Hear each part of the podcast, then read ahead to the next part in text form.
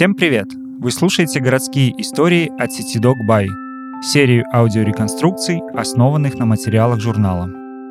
В этом эпизоде мы попросили историка архитектуры, искусствоведа и преподавателя Сергея Харевского поделиться парочкой заблуждений про Минск, которые все еще на слуху.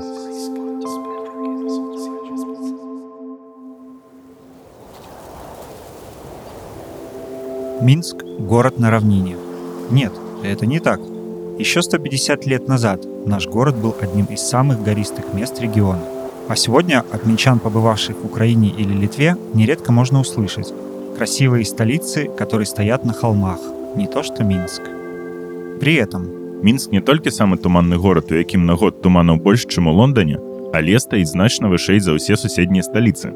Яго самы высокі пункт знаходзіцца на вышыні 283 метра за домам нумер 8 па вуліцы ляшчынскага, а самы нізкі пункт беларускай сталіцы на вадасховішчы ў чыжоўцы 181,4 метра над узроўнем мора.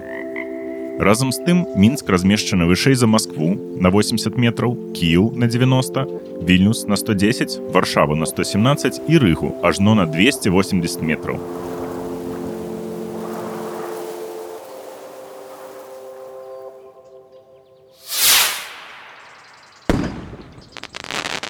День города впервые отметили 35 лет назад. Нет, вы ошибаетесь, на 200 с лишним лет. Основных версий того, когда же Минск впервые стал праздновать День города, по интернету гуляет две – 1967 или 1986. Но на самом деле... З 6 лютага 1722 года гараджане пачалі святкаваць дзень горада. Справа ў тым, што за два гады да гэтага менскі воевода Кшыштаф Завіша пабываў у рыме і прывёз адтуль часцінкі мошчаў святога Феліцыяна. Захоўваліся яны ў капліцы, якая была пабудавана на сродкі завішы ў езуіцкім касцёле найсвяцейшай панны Мары на плошчы свабоды. Капліцу з мошчамі святога пачалі называць феліцыянаўскай, а вуліцу, якая вяла ад храма на поўдзень феліцыянскай. Зараз гэта камсамольская. Дарэчы, на адной з вежаў касцёла быў усталяваны звон феліцыян. Феліцыян стаў нябесным апекуном Менска. Таму 6 лютага у дзень гэтага святога пачалі святкаваць дні горада.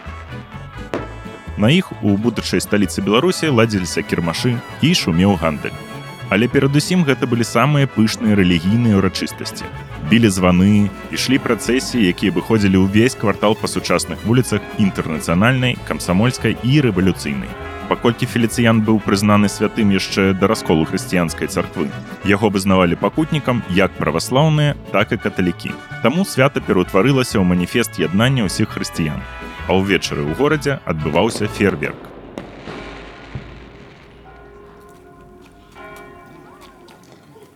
Почему же многие говорят про 1967 и 1986? Потому что весной 1967 года отметили 900-летие Минска, а 24 мая 1986 первый после долгого перерыва праздник города.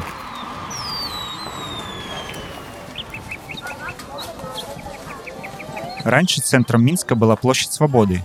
Не-а, нынешняя площадь Парижской коммуны – во многих книгах об истории Минска и на тематических форумах в интернете можно прочесть. В начале 16 века сложился новый городской центр в районе Верхнего рынка, сейчас площадь Свободы, где была построена деревянная двухэтажная ратуша.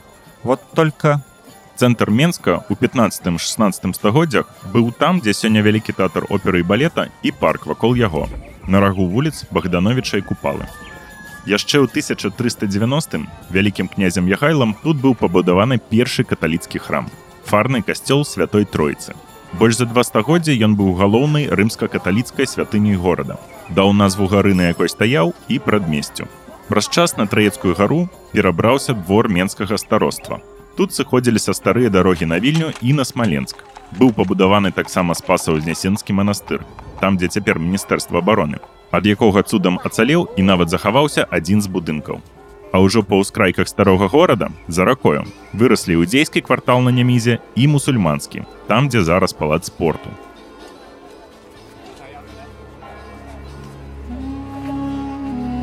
Мусульмане стали жить в Менске только 16 века? Нет, вы ошиблись на 100 лет.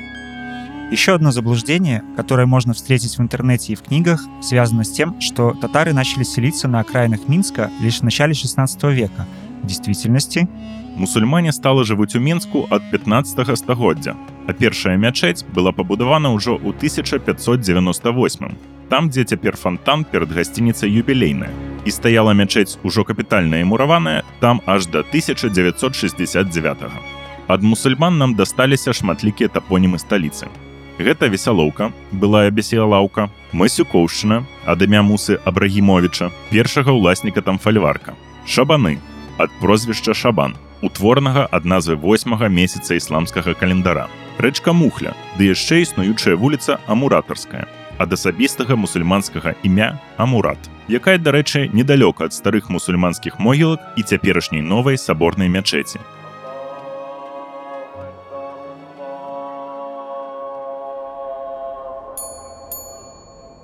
гостиница юбилейная названа в честь 50-летия образования БССР. Нет, ее назвали в честь большого религиозного события.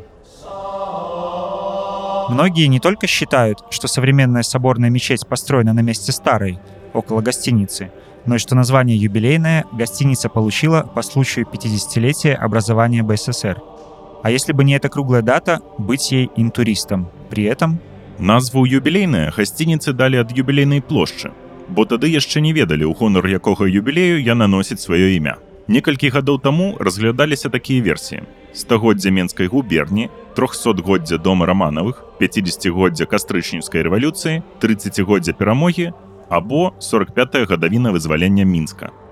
Насамрэч назва плошчы звязана з 1500годдзям, што бясспрэчны юбілей нікейскага першага сусветнага сабора, які адбыўся ў 325 годзе.